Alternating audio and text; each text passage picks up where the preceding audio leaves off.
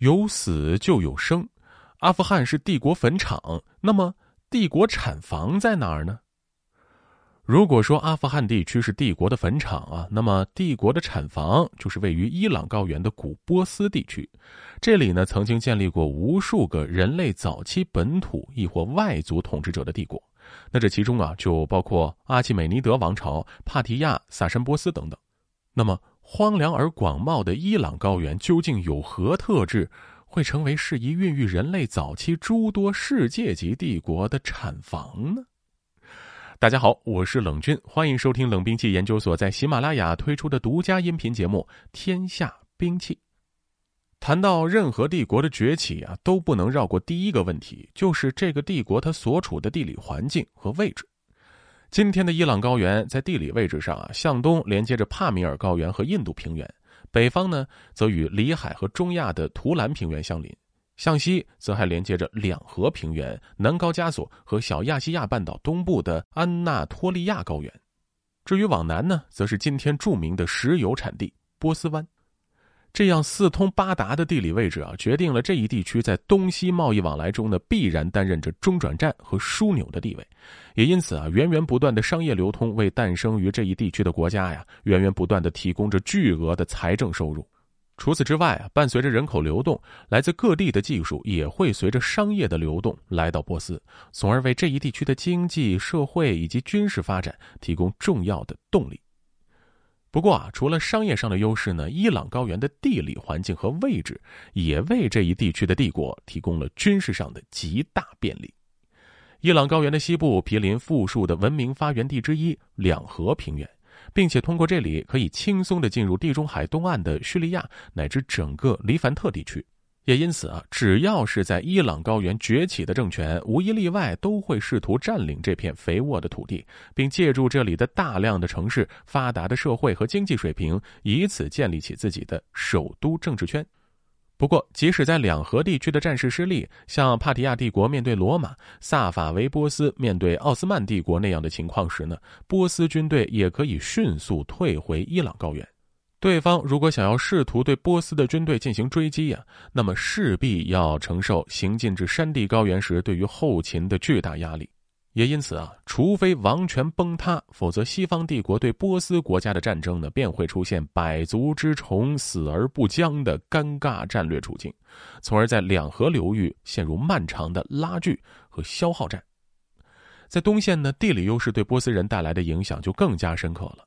伊朗高原与中亚图兰平原之间的落差，让中亚的游牧民大规模的入侵变得非常困难。因此，只要波斯地区局势稳定，并且中央皇权稳固，那么中亚游牧对波斯的威胁实际上都无法造成真正的实质性威胁。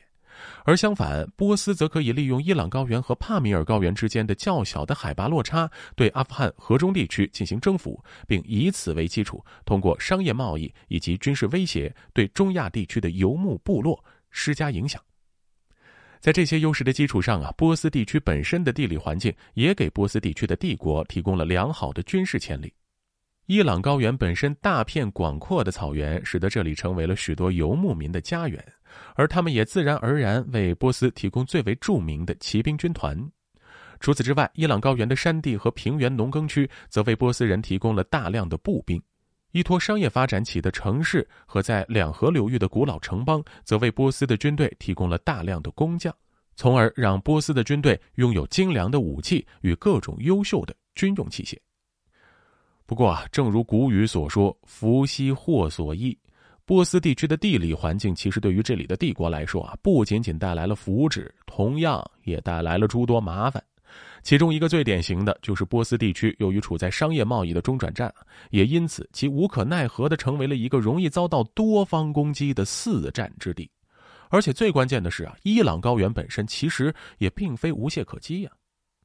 伊朗高原本身与帕米尔高原之间的海拔落差呢较小，而在西方啊，伊朗高原本身又和南高加索地区相连。这一方向对于波斯地区的帝国来说呢，一旦控制住了南高加索的山区，那么就可以轻松地进入小亚细亚半岛东部的安纳托利亚高原，或者呢向南直接进入叙利亚。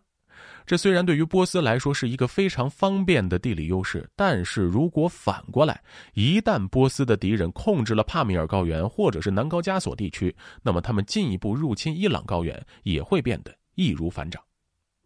除此之外啊，本身波斯地区的地理环境还给波斯带来了一个巨大的困扰，那就是波斯地区的地方势力问题。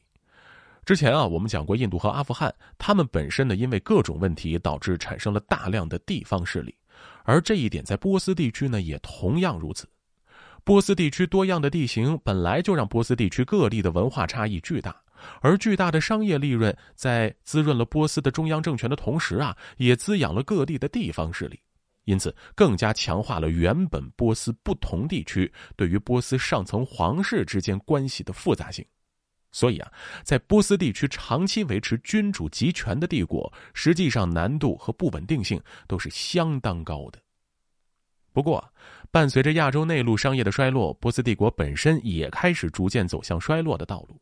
在十六世纪末期的萨法维波斯著名君主阿巴斯一世时代啊，波斯帝国的财政就时常出现拮据的情况。而伴随着十八世纪纳迪尔沙和他短暂但辉煌的阿夫沙尔王朝建立，最终波斯帝国在这位暴君的不断征战中彻底透支了国力，因此陷入了漫长而又痛苦的衰落时代。